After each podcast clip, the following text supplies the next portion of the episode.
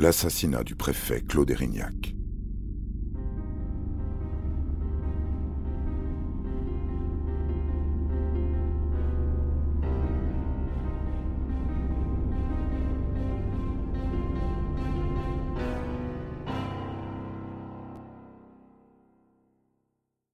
Dans l'agenda des sorties culturelles d'Ajaccio, le 6 février 1998, on apprend que l'Orchestre national Avignon-Provence a pris le bateau. Joue ce soir au cinéma-théâtre municipal Caliste. D'ailleurs, on lit aussi que Claude Erignac, préfet de Corse, et son épouse Dominique y seront attendus. Au programme, Schubert, Mendelssohn, mais surtout Beethoven, sa troisième symphonie, l'héroïque. Une foule bien apprêtée se rassemble à l'entrée du complexe, sur le trottoir de l'avenue Colonel Colonna d'Ornano, quartier populaire de Sainte-Lucie. Il est 21 heures. Les musiciens s'installent sur scène, s'interrogent, s'accordent sur le la. Le chef fait son apparition, tonnerre d'applaudissements. Il salue, se retourne, lève sa baguette. Silence complet. Dans le public, à côté de Madame Erignac, un siège relevé, celui du préfet. Mais que fait-il? Beethoven ne l'attend pas. Son allegro con brio démarre. Deux accords brefs, puis le thème principal qui arrive. Les corps et trompettes se joignent aux cordes, le crescendo couvre trois coups de feu tirés dans la nuit.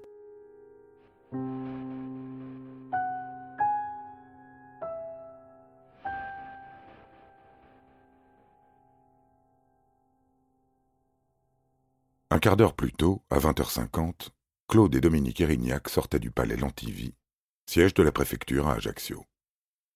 Ils ne sont pas en avance, la semaine a été rude.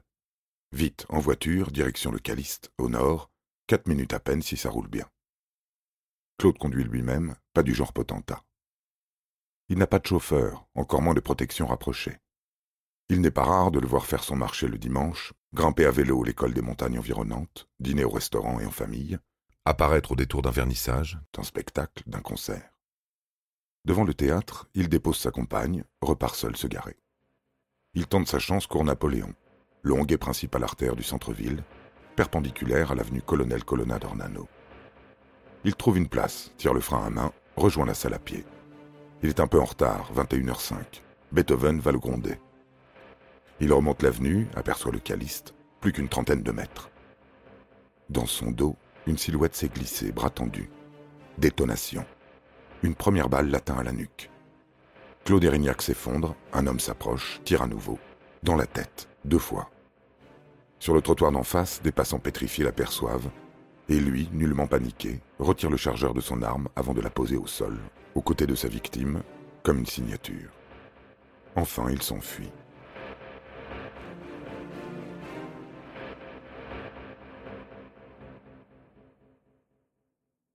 La police réagit. 21h10, on signale sur leurs ondes un individu blessé par balle à hauteur du Caliste. 21h13, on remplace blessé par décédé. Le corps sera formellement identifié à 22h. Concert annulé. Beethoven n'a pas le temps d'entamer son deuxième mouvement. Sa marche funèbre, de circonstance. La salle est évacuée, le public échoue sur le trottoir, dispersé par les forces de l'ordre. Pays de sauvages, entend-on grogner. On vide l'avenue, le quartier, on bloque la circulation, on sécurise le périmètre. Dominique Erignac est exfiltré par l'issue de secours, directement escorté à la préfecture, préservé de la scène de crime. À la télévision, flash spécial. Les émissions s'interrompent. Des journalistes encore sous le choc prennent la parole. Le préfet de Corse a été abattu.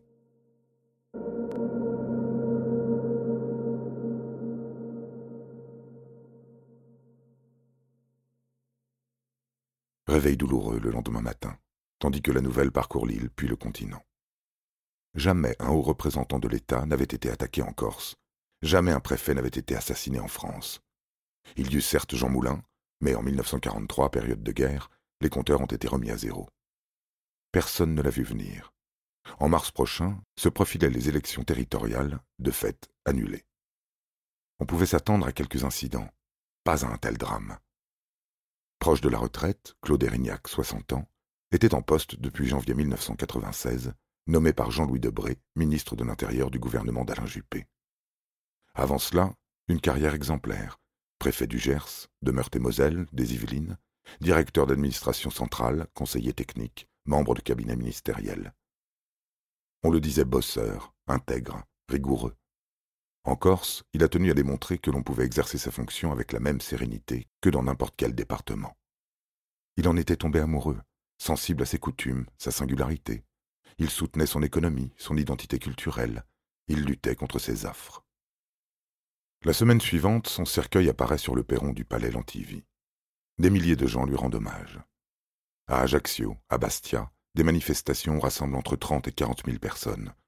Ce n'est pas rien. La Corse compte 280 000 habitants. Tous expriment leur honte, leur colère. Basta, lit-on sur les pancartes. Assez de cette violence, lâche, qui gangrène leur île depuis trop longtemps. Sur le continent, émotion partagée. Le lundi 9 février, une allocution du président de la République, Jacques Chirac, mélange l'hommage et l'indignation. À travers Claude Erignac, c'est l'autorité de l'État et l'intégrité de la France que certains ont voulu attaquer et mettre en cause. La folie meurtrière, la politique du pire, la dérive mafieuse ont armé le bras de quelques-uns contre ce que représentait le préfet Claude Erignac, c'est-à-dire l'État, dont il était l'incarnation et le symbole.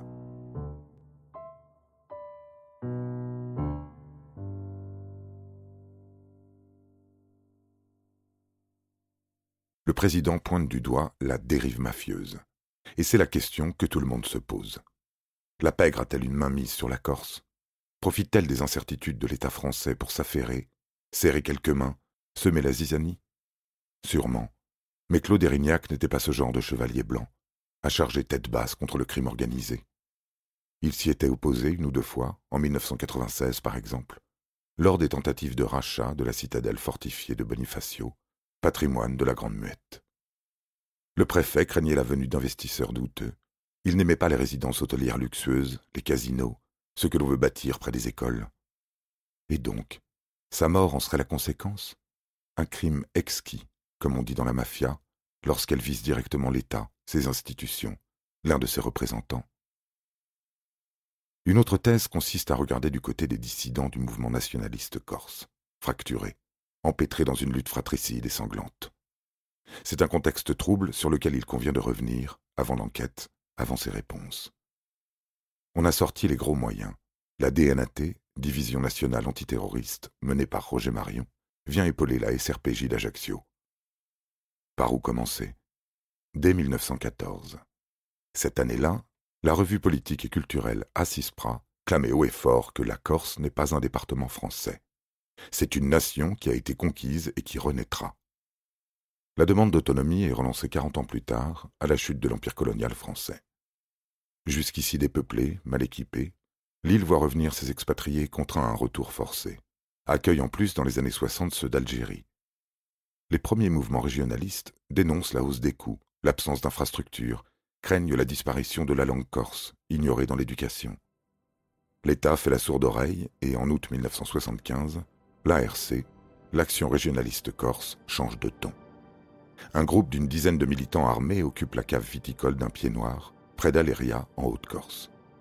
Ils dénoncent les faveurs de la France au profit des rapatriés d'Algérie, au détriment des exploitants corses, dépossédés de leurs terres. 1200 CRS interviennent le lendemain, trois minutes de fusillade, deux gendarmes y laissent la vie.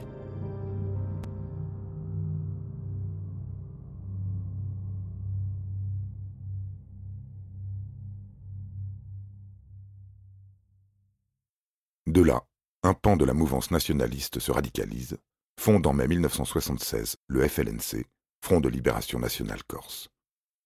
En guise d'inauguration, il provoque une vingtaine d'attentats simultanés dans la nuit du 4 au 5 mai 1976, une vingtaine de plastiquages éparpillés sur l'île, à Nice, Marseille. Leurs tracts volent dans l'air, signalent leurs gestes. On l'appellera leur nuit bleue, la même que celle perpétrée par l'OAS quinze ans plus tôt dans les rues d'Alger. Il y en aura d'autres. Le FLNC frappera encore la Corse et le continent. Il vise les banques publiques, les ambassades, les palais de justice, les casernes, la voiture d'un général, la maison d'un autre gradé, à la bombe, à la roquette, au mortier, aux lance-grenades. Parfois il s'arrête, décide d'un cessez-le-feu à l'aune d'une présidentielle, histoire de voir comment l'avenir peut sourire. Mais non, les gouvernements se succèdent et ne trouvent pas la solution au problème corse. Janvier 1993. L'État décrète la dissolution du FLNC qui se scinde en deux camps. Le canal historique et le canal habituel. Le premier, plus belliqueux, milite en faveur de l'indépendance de la Corse. Le second, plus rationnel, aspire à son autonomie. Au milieu se détachent des groupes dissidents. Fronte Ribellu, Armata Corsa, le Front armé révolutionnaire corse, qui ne se reconnaissent plus ni dans l'un ni dans l'autre et préfèrent tracer leur propre voie. Personne ne se met d'accord. Tous se tirent dans les pattes, des locaux sont pulvérisés, les règlements de compte en interne se multiplient, on s'y perd, on ne sait plus à qui attribuer la dernière nuit bleue en date, la prochaine à venir. Janvier 1998. La boucle est presque bouclée. Le FLNC Canal Historique livre une conférence de presse surréaliste dans un maquis, près de Ponteleccia. Des figures en cagoule, armes au poing, entourent leur porte-parole qui, d'une voix inhumaine, déformée par un micro, met fin à une trêve proclamée l'année précédente à la constitution du gouvernement de Lionel Jospin. La gauche, au pouvoir depuis huit mois, n'a donné à ce jour aucun signe tangible d'une réelle volonté de se détourner des graves erreurs de ses prédécesseurs. La guerre reprend, fauche le préfet Erignac sur un bout de trottoir et pourtant, d'emblée, l'enquête ne lorgne pas vers le canal historique. Lui dément au lendemain toute implication, malgré ses engagements pris dans sa conférence de presse. Si ce ne sont pas eux, alors qui? Lundi 9 février 1998, trois jours seulement après l'assassinat, en contrepoint de l'allocution du président de la République, un communiqué atterrit à l'antenne corse de France 3, un texte de trois pages écrit en français sur un traitement de texte. Le droit des peuples à disposer d'eux-mêmes nous est nié depuis des siècles par les grandes puissances politiques qui font débarquer en Corse leurs armées de conquête et d'occupation. L'action que nous revendiquons aujourd'hui est parfaitement réfléchie et hautement politique. Elle n'est pas le fruit d'une quelconque dérive, ou l'action isolée de soldats perdus de la lutte nationaliste. Encore moins une œuvre barbouzarde, comme certains ne manqueront pas de l'affirmer pour masquer leurs contradictions profondes. Le préfet Erignac a porté à un haut niveau l'action coloniale implacable, mais à visage humain, perfide et insidieuse, s'impliquant personnellement sur des terrains multiples. La prose n'est pas signée, pas de nom, de sigle, de logo. L'enquête les baptise les anonymes. En bas de page, une mention suffit à leur porter crédit. L'arme utilisée pour l'action du préfet Erignac provient de la gendarmerie de Pietrosella, MAS, sous licence Beretta A00199.